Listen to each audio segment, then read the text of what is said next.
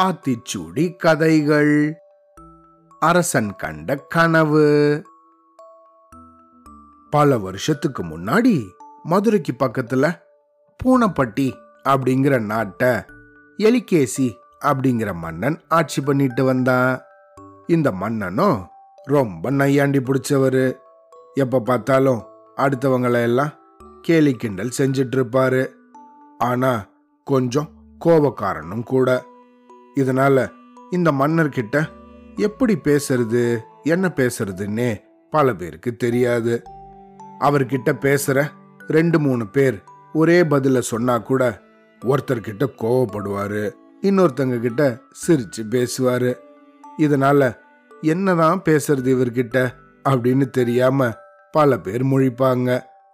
இந்த மாதிரி இருந்த ஒரு சமயத்துல இந்த எலிகேசி ஒரு நாள் நல்லா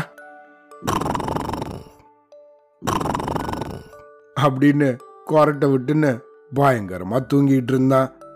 அப்படி தூங்கிட்டு இருக்கும்போது இந்த எலிகேசிக்கு தன்னோட பற்கள் எல்லாம் அப்படின்னு ஒரே வாட்டி கொட்டிடுற மாதிரி கனவு வந்துச்சு. திடுதுப்புன்னு தூக்கத்துல இருந்து முழிச்சு எழுந்து அச்சுச்சோ என்னடா இது?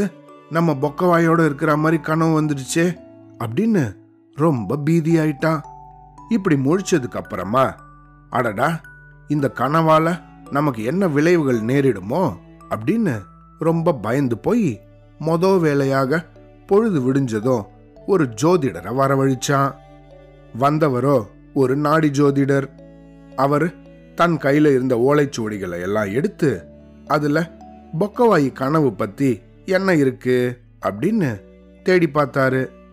அதுல ஒரு ஓலையில் இந்த பொக்கவாய் கனவை பத்தி எழுதி இருந்துச்சு அதை எடுத்து இந்த அரசர்கிட்ட மன்னா உங்களோட மனைவி குழந்தைகள் சொந்த பந்தங்கள் இவங்க எல்லாம் உங்களை விட்டுட்டு இந்த நாட்டை விட்டு வேற ஏதோ நாட்டுக்கு போயிடுவாங்க அப்படின்னு பலன் சொன்னாரு. இப்படி இந்த ஜோதிடர் சொல்லி முடிச்சதும் இதை கேட்ட இந்த மன்னனுக்கு பயங்கரமா கோபம் வந்துருச்சு. உடனே அவனை பார்த்து அடே ஜோதிடா என்னை பார்த்து என்ன சொன்ன? என்னை விட்டுட்டு வேற நாட்டுக்கு போயிடுவாங்களா? யாரங்கே இவனை பிடிச்சு சிறையில தள்ளுங்க அப்படின்னு உத்தரவு போட்டுட்டான். உடனே அறைக்கு வெளியே இருந்த காவலர்கள் இந்த ஜோதிடரை கொண்டு போய் பாதாள சிறையில அடைச்சிட்டாங்க. இதுக்கப்புறமா கூட இந்த எலிகேசி மன்னனுக்கு மனசு சாந்தமடையவே இல்லை. என்ன பண்ணலாம்? அப்படின்னு யோசிச்சு வேற ஒரு நாடி ஜோதிடரை வரவழிச்சாரு. அப்படி இன்னொரு ஜோதிடர் வந்ததுக்கு அப்புறமா அவர்கிட்ட தன்னோட பொக்கவாய் கனவை பத்தி சொல்லி அதுக்கான அர்த்தம் என்ன அப்படின்னு கேட்டாரு. அந்த ஜோதிடரும் கூட இதே போல ஒரு ஓலைச்சோடியை தான் வச்சிருந்தாரு. அவரும் அதை எடுத்து பார்த்துட்டு மன்னா நீங்க உங்க சொந்த பந்தங்களை எல்லாம் விட நீண்ட காலம் நீடுகூடி வாழ்வீங்க அப்படின்னு பலன் சொன்னாரு. இதை கேட்ட இந்த மன்னருக்கோ மனசு ரொம்ப குளிர்ந்துச்சு. அடடா இதல்லவா பலன் அப்படின்னு நினைச்சு இந்த ஜோதிடருக்கு பல பரிசுகளை கொடுத்து அனுப்பினா. இந்த ரெண்டு ஜோதிடர்களும் ஒரே ஓலைச்சுவடிய தான் படிச்சாங்க. அதே விஷயத்தை தான் சொன்னாங்க. ஆனா அதுல ஒருத்தரோ இந்த பலனை நெகட்டிவாகவும் இன்னொருத்தரோ இந்த மன்னர் எல்லாரையும் கடந்து நீடூடி வாழ்வாங்க அப்படின்னு கொஞ்சம் பாசிட்டிவாகவும் சொன்னாரு. அவ்வளவுதான் வித்தியாசம். இதுக்கு தான் ஔவையார் ஆத்திச்சூடியில் நியாயம் பட பேசு அப்படின்னு சொல்லியிருக்காங்க. அதாவது நம்ம பேசுற பேச்சு கேட்குறவங்களுக்கு இன்பம் உண்டாகும்படி இருக்கணும்.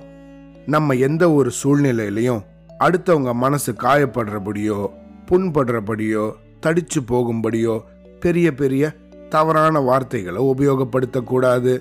வேணும்னே அடுத்தவங்க மனசு புண்படணும் அப்படின்னும் குத்தி பேசுறதோ இந்த மாதிரி தவறான வார்த்தைகளை பிரயோகப்படுத்தவே கூடாது.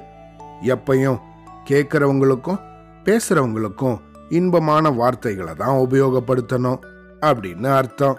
சரியா? அவ்வளோதான்.